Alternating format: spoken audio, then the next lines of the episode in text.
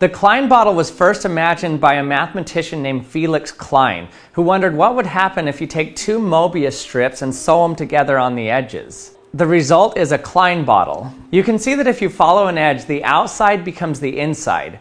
According to topology, the Klein bottle has no volume. But if it has no volume, then what if we try to fill it with water?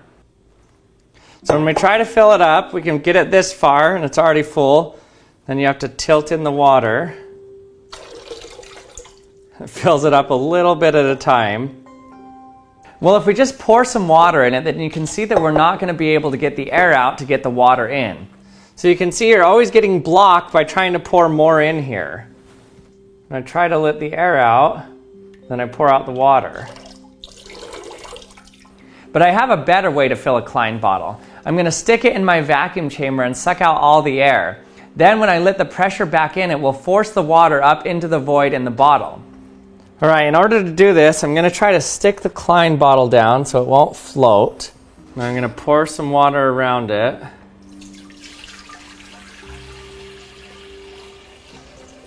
Now we're going to try to get that water inside the Klein bottle.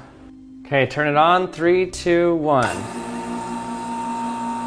So it's immediately bubbling because the air is expanding from the Klein bottle coming out the bottom. So all that bubbling is coming from the air inside the Klein bottle. So we're trying to get the inside of the Klein bottle to be as rarefied as possible. Okay, let's see what this looks like now when I stop it. Okay, let in the air and it should suck right up into it. Here we go. Whoa, it's already going in. That is awesome. Fill it up.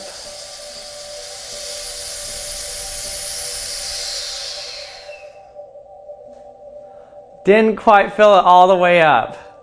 Okay, let's turn the vacuum back on and let this go for a while longer then.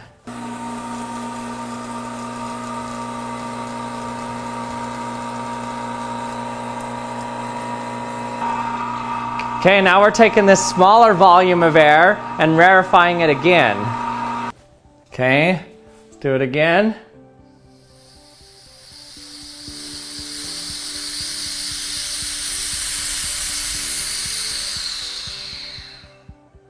Almost.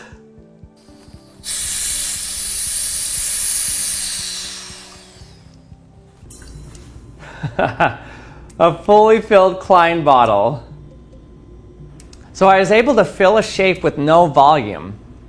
Now, at this point, you may be asking why I would say that the Klein bottle has no volume. It's because in order to have a volume, you have to divide the inside world from the outside world. For example, this sphere has a volume. There's a world outside the ball and a world inside the ball. And no matter how I stretch or manipulate the shape, there will always be a volume to it. But let's look at the Klein bottle. Where does the outside world end and the inside world start? There's no fine line or edge to divide it into an inside or an outside. Now, the fact that the Klein bottle has no volume isn't actually that special. For example, this beaker here has no volume either.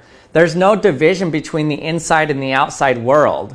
We can artificially define the inside of the cup as anything below this line here, but that's just some arbitrary definition of the inside that we're used to living with because we know that when we pour something in it, it'll stay there because of gravity. But in topology, this cup is no different than a flat disk. Now, this problem with shapes having a volume was first realized in two dimensions by the mathematician Camille Jordan.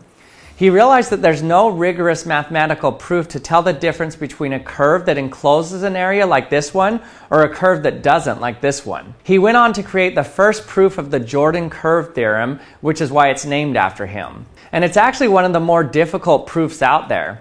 For example, we can look at these two lines and instantly know they're different because there's one that encloses an area and one that doesn't. It seems obvious. But in order to prove it, this is what it takes. Mathematical papers use something called a lemma. A lemma is an intermediate proof that will be needed later to prove what they're trying to ultimately prove. So this paper publishes the proof of the Jordan curve theorem. It shows lemma 1, lemma 2, lemma 3, then lemma 4, and then it finally gets to the actual proof. This is all to prove what we can instantly see with our eyes. So sometimes things are obvious to our eyes that isn't obvious in mathematics. But some interesting results happen once you start to understand these curves. For example, a simple closed curve like this one means that if you draw a point inside the curve, no matter how it moves or stretches the shape, it can't get out. Now, for this example, it's easy to see that the point is inside the closed curve. But what about this closed curve? Is the point inside or outside this curve? Well, since we now understand these curves, there's some rules that we can follow. If you draw a line between the point of interest and another point that we know is outside the curve, then you can just count how many times it crosses the curve lines. And if it crosses it an even number of times, it's on the outside. If it crosses it an odd number of times, it's on the inside. Now back to our Klein bottle. From the start, notice that I called this a physical Klein bottle. That's because a true Klein bottle doesn't actually exist because it needs four dimensions to be a real Klein bottle. So this is a 3D immersion of a 4D Klein bottle. A proper Klein bottle doesn't intersect itself, but it actually lifts this portion into the fourth dimension, so it doesn't intersect itself. You can see in this 4D visualizer of 3D slices what it would look like. This is the self-intersecting Klein bottle in 4D, seeing 3D slices of it. And this is a non-intersecting Klein bottle. We have an extra dimension so it can move around itself so it doesn't have to self intersect. So a true Klein bottle can only really exist in four dimensions. So in three dimensions, a Klein bottle is just a really fancy cup that you need a vacuum chamber to easily fill up.